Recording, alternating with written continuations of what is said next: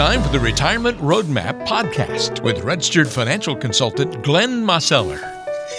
Hello and welcome to another edition of the Retirement Roadmap Podcast. Walter Storholt here with you alongside Glenn Mosseller, registered financial consultant and founder and president of Roadmap Financial Consulting, serving you in Greensboro and the surrounding areas with an office on Mears Chapel Road. Find us online at greensbororetirement.com. Glenn, thanks for being with us this week. How are you, sir? Hey, Walter, I'm doing great. I hope you are. Yeah, fantastic. And looking forward to our program today. Got lots of good things to talk about as we analyze some of the big questions that pre retirees have. So, are you maybe asking some of the questions that we cover on today's show, or do you have questions of your own? Well, we'll give you ways that you can ask those questions directly to Glenn a little bit later on in today's program. So, Glenn, I'll throw you a couple of questions that pre retirees might be asking, you let me know kind of how you walk people through those kinds of conversations and uh, what kind of guidance you give them in those moments. Let's start off with this. Let's say somebody comes into your office and they're concerned. They say something along the lines of, you know, no matter what I do, I can't get my wife or I can't get my spouse engaged in our financial planning. Is it okay to just have one of the two partners? Kind of taking the lead and handling everything on their own, or should couples really try and find a way to get both parties involved? So, Walter, this is a little tricky question, you know, because there are a number of couples that kind of operate their households that way. So, as we've said many times in previous shows, we talk about the fact that there isn't no really any such thing as uh, one size fits all. And I kind of think this fits there too. There's a variety of questions and topics that come up in households, and, and everybody deals with them somewhat differently. I do think it's important for both in a couple to be engaged, but you know, what does engagement mean, right?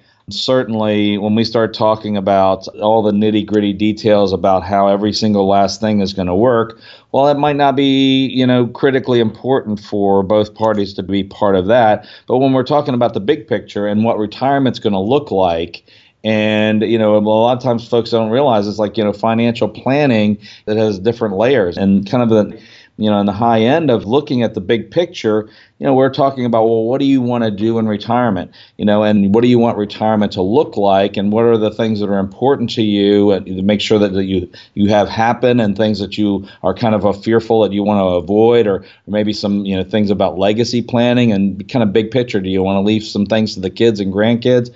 You know, almost everybody wants to get involved to some extent in, you know, in some of those questions. And I think it's really important that that kind of be where that conversation begins in that discovery process and then what ends up happening a lot of times is you know the spouse that's not as interested suddenly becomes more interested and that's always a good thing but they're not necessarily going to be into the absolute details that the other one is does that make sense yeah, I think it makes a lot of sense. You, you can't make someone passionate about something that they just kind of naturally aren't, you know, predisposed to be excited about. Yeah, I mean, we end up having those conversations, and and it's always a fascinating thing because, like I say, we call it a discovery process because very often times it's not just me discovering things about the client or the client discovering things about me. It's but a lot of times it's that they discover things about each other because we start asking a few questions and you know and then their responses and you know all of a sudden they think, well, wait a minute, I didn't know that. I was thinking you thought this, and so again, again, it kind of creates that conversation, and the planning process becomes more robust, and uh, that's always a good thing because you know the more the more engagement you know folks have with one another, and you know in the in the majors of what they want you know the rest of their life to look like, that's always very powerful and it's a good thing. And it you know very oftentimes brings the relationship even closer. So make it something to strive for to be better communicators but at the same time don't uh, necessarily fit the square peg into the round hole Exactly. Okay. Good questions to be thinking about. That certainly is a common one along among a lot of pre-retirees is kind of, you know, that amount of investment in terms of time and energy each spouse needs to make into the process and there's positives that certainly come along with you know making that happen on a greater scale. What about this question from a pre-retiree? If someone came into your office, Glenn, how would you advise them if they were questioning this? Let's say that, you know, we inherited several investments a while back and decided to sell them when we thought the market was pretty high, but now we have all this cash. Let's say it's more than, you know, $200,000 at this point and we're not really sure what to do with it now. It doesn't seem like I should put it in stocks because maybe the market's going to fall again soon. Who knows? What would you recommend to somebody who's just kind of overweighted in cash because of you know various reasons? Well, Walter, I mean, I, I think it, uh, as I often say, it depends, right? I mean, it really truly does depend upon you know their particular situation. You know, how old are they? You know, how soon are they going to retire? Or, are both folks, you know, in the couple are, are they um, you know similar ages. You know have they started social security yet or has one of them started social security yet? What's their cash flow needs? What are their legacy plans? You know they have certain things they want to do for kids and grandkids. What are their IRAs and 401ks and those kinds of things look like you know? A lot of times I'll, I'll sit down with folks and they've got so much money in pre-tax dollars and they don't realize that they might be facing you know quite a bit of tax um, issues and challenges or at least potentially. And sometimes you know cash can be help to reposition some of those things and just make the overall plan work better. So what i would say is that you know if anybody you know i, I can't possibly tell somebody it's like hey if you've got x number of dollars sitting in cash you should automatically go do this.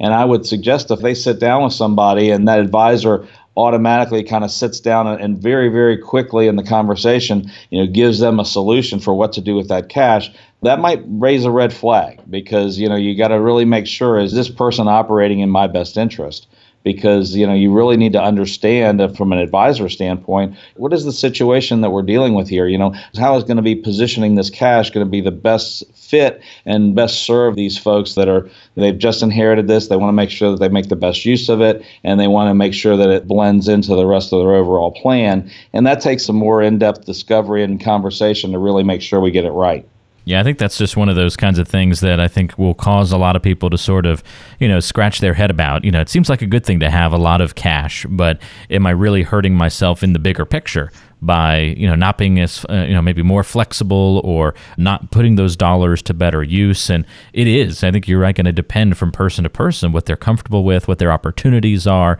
Just a lot of little moving parts in that one. Absolutely, no doubt about it, Walter. You know, it's just really, really got to you know look at it, you know, on a case by case basis for sure. Keep in mind, we're viewing today's questions through the lens of a pre-retiree, and what is that? Somebody approaching retirement. Again, that kind of is a bit of a dependent definition, but in terms of, you know, it could be retiring next week, next month, maybe it's uh, five or 10 years from now, but you're a pre retiree, you're kind of approaching that date. At least it's on your mind that you're starting to think about these things and ask these kinds of questions. Sometimes those questions may come at 65, sometimes at 55, or somewhere in between. Let's kind of put ourselves in the middle of that barometer here, Glenn. Let's say I'm retiring at 60, but would like to delay the start of Social Security until I'm at least 66. Is it unwise for me to live solely off of my savings for that many years for someone who wants to maximize a little bit more of that Social Security, but does have that gap in terms of their retirement date to when they're going to take it? Right. Well, Walter, I mean, again, you know, we have to say once again, it depends, right? I mean, one of the biggest dependents in that question mark is are they married? Are they single? If they're married, you know, then maybe the other spouse is going to be working for a bit longer. There might be ways of being able to finesse that a little bit. One of the big questions that I would uh, would have for the person who's thinking about retiring age 60, you know, what is your plan in terms of taking care of, you know, health care and health insurance and things like that? Because, you know, basically you're not going to be eligible for Medicare until 65. So not only do you have to think about the savings and in terms of cash flow and just kind of monthly expenses and, you know, all the things that you would do to you know to maintain your lifestyle but you know you're going to have an added expense there at least potentially right? And you know if you have a spouse that's earning enough that you know in essence can kind of keep the bills paid and maybe you know you can piggyback or maybe you're already piggybacking on their health plan you know then that's one scenario. But somebody who's you know not in that position you know that changes the dynamic quite a bit the other question comes into play in terms of it's like you know well should i rely on my savings for that long it always depends too. It's like, well, how much are those savings? You know, how much do you have saved? Is it IRA money? Is it Roth money? Is it just cash?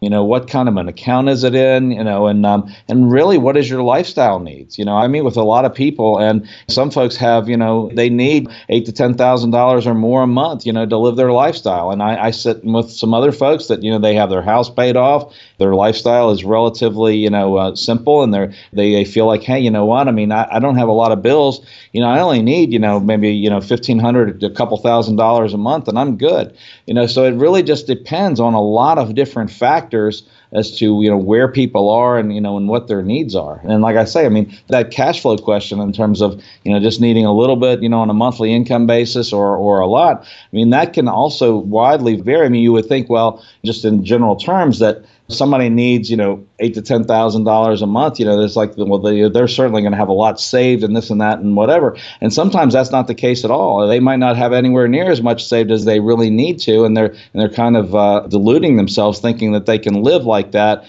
you know, in retirement based on how much they've saved. Then I meet with other folks that have saved, you know, an enormous amount, and they only really live on, you know, you know, a few thousand dollars a month, and a lot of times that's the reason why they have so much saved. So it's like I say, I would say that we really would just want to sit down and chat and talk and see uh, where you are, what are your needs, what's your current plan to try to bridge this gap, and does it make sense? Are there a few holes in it that we need to make sure that are filled and taken care of? Great points as always, Glenn, and that's one to certainly consider. That Social Security question, a very common one. If you've got questions for Glenn, as always, you can reach out and talk to him one on one. 336 291 3535 is that number. 336 area code 291 3535 or go online to greensbororetirement.com. Lots of ways to get in touch through the website there. Want to throw one more question at you, Glenn, here as we kind of walk through some of these common pre retiree inquiries. Uh, let's say that as I prepare for retirement, I feel like I should learn from the best, right? Why not learn from those who have kind of come before us and have done well? So I'm, I've got my eyes on somebody like a Warren Buffett consistently picking good investment it seems uh, investments and you know how can i apply such strategies how can i be like warren buffett that doesn't seem like a bad strategy what do you think about that well, Walter, I mean, it really depends. I mean, uh, when we're talking about, you know, transitioning into retirement, you know, most folks are kind of, you know, coming from a place where they have been, you know, saving for retirement for many, many years. I mean, truly, I mean, just decades, putting money away into their investment accounts, into their 401ks, and all those kinds of accounts. And what I would say is that I think that the vast majority of Americans, you know, are not a Warren Buffett type of investor. And what I mean by that is that, you know, a Warren Buffett type of investor is somebody that is really an investor that you know, they're looking to hold things for the really, really long term. You know, even beyond them when they pass away, that's like a lot of those holdings, that they're never thinking ever of selling or doing anything with. And the vast majority of Americans, you know, are really saving into their 401ks, as I see, at least for the people that come into my office, they're saving into their 401ks into these investment type of accounts. But yet, when they're getting ready to make that transition to retirement, they're thinking about, well, how can I make this, you know, turn into income and kind of create their own pension plan? Because more often than not, I, I, meet with folks that don't have pensions, or if they do have a pension, it's a pretty small pension, and they need additional, you know, reliable cash flow to make sure that they're going to maintain their lifestyle. And so when we start thinking about that, it really becomes more of a question about income planning and how do we make sure that the money lasts. I mean, that doesn't mean that we throw away the whole notion of investing and growth and all of that. But what I would say is that when you're transitioning from accumulation you know phase of life into the preservation and distribution phase of life then some other strategies start to play a bigger role. And then the you know the growth of your investments and you kind of think in terms of segmenting certain monies off to the side and saying okay well this money is out there maybe as a 10 year or more strategy in terms of you know where I'm really trying to make that grow and maybe into the markets and the investment types of things. And then thinking in terms more and more of you know how am I going to bridge this gap and, and have consistency in my cash flow? You know those are more of now type of strategies and soon type of strategies which I would kind of you know say that those are what are you going to do? How are you going to create income and create the cash flow that you need over the next 12 months and then even from there you know to the next 10 years? Because we don't want a lot of volatility and that might come about in market based type of accounts that are going to have wild swings and you know in the past when you were an accumulator you know and you were really focused on there it's like when those kind of things happen and the values of the indexes and the markets go down that's a buying opportunity for an accumulator. But somebody who's transitioning into retirement, well, all of a sudden now they they got to be thinking about, well, hey, I'm going to have to sell some things and I'm going to have to create cash flow. And the last thing you really want to do is sell a lot of things when things are down. You know, it's kind of like reverse dollar cost averaging. Whereas, like when you were in your accumulation years, you were buying more shares at lower prices when the markets went down. But when you're transitioning into retirement, it's like, oh my goodness, you know, I don't have new money coming in here from my regular paycheck, and I'm actually having to sell shares to make the cash flow work. It's a totally different dynamic. So I just say be careful of what you're trying to model and what phase of life you're in all important things to be thinking about. And really, I think the big thing here, Glenn, is we're just scratching the surface, right? There's four relatively common questions, or at least the spirit of the questions are common. Social Security, wanting to learn from somebody like Warren Buffett, you know, kind of hits on the question of who are you listening to, you know, those kinds of things. Great questions to be thinking about. You're fielding questions like this every single day in the office. So what's it like to, you know, have somebody across from you? They've got questions that might be similar to these, but everybody, as we've talked about, is different. It's going to depend for everybody. What's it like for you to be on the other side of that coin, that table, and, you know, kind of field all these questions that come from different angles at you? And, and how do you help people kind of then figure out their own Well, that's just it, Walter. I mean, it starts with a conversation, right? And I think, you know, most people, if they really stop and think about it, I mean, they're, they're really wanting to make sure that they get it right and that they're going to really have a successful retirement and retirement plan.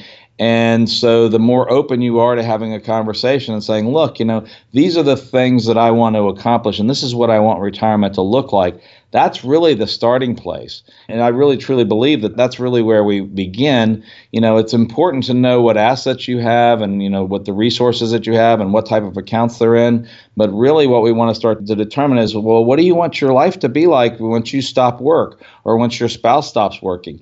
What does that look like and what does that feel like on a day to day basis? And, and then start to fit all of the resources that you have to design your retirement lifestyle, you know, and that is really the beginnings of it. And a lot of times folks don't think about it that way. And when they stop and we start having those conversations and I start asking those questions, I go, you know what, that really is the better way of thinking about it. I've, I've spent so many years thinking about what fund I was in or what I was going to, you know, put this money to and that, you know, and how was I going to grow, you know, my nest egg. But really, it's like, okay, now we're kind of right there. We're making that transition. And, and so that accumulation part is largely behind us. And now it's preservation and distribution and understanding how that transition works and really what your life is going to be like is really the start of the conversation and the questions. And it really can kind of open up. And it's all of a sudden what's really a stressful conversation can sometimes turn into oh wow this is going to be fun because i get to plan and do and it's like let's take this vacation and that vacation and let's try to do this with the kids and you know and what is our life going to look like? And that's a whole different conversation and it turns into a you know a lot more fun yeah, it certainly does when you kind of start to put all the pieces together. And if that's something that you're needing in your financial life, somebody to help you put those pieces together, make sure that your retirement and financial plans are working efficiently, keeping you moving forward, but also making sure that you're well prepared to make it all the way through retirement as well. Pick up the phone, give Glenn a call at 336 291 3535. That's 336 291 3535. Or if you like to do things online, as many of us do, you can go to greensbororetirement.com from your computer or smartphone, greensbororetirement.com. Look at the bottom of the page. You'll see where it says free consultation. You can schedule a time to meet with Glenn to talk about this and uh, these kinds of things. Just look for free consultation, the button at the bottom of the page on greensbororetirement.com, and you can schedule a free review of your financial plan with Glenn. Glenn, that's all the time that we have on this week's edition of the program. Thanks for all the help, and we'll talk to you soon. All right, Walter. Talk to you soon. We'll look forward to it. Talk to you next week. That's Glenn Mosseller. I'm Walter Storholt. Thanks for joining us. We'll talk to you soon right back here on the Retirement Roadmap Podcast.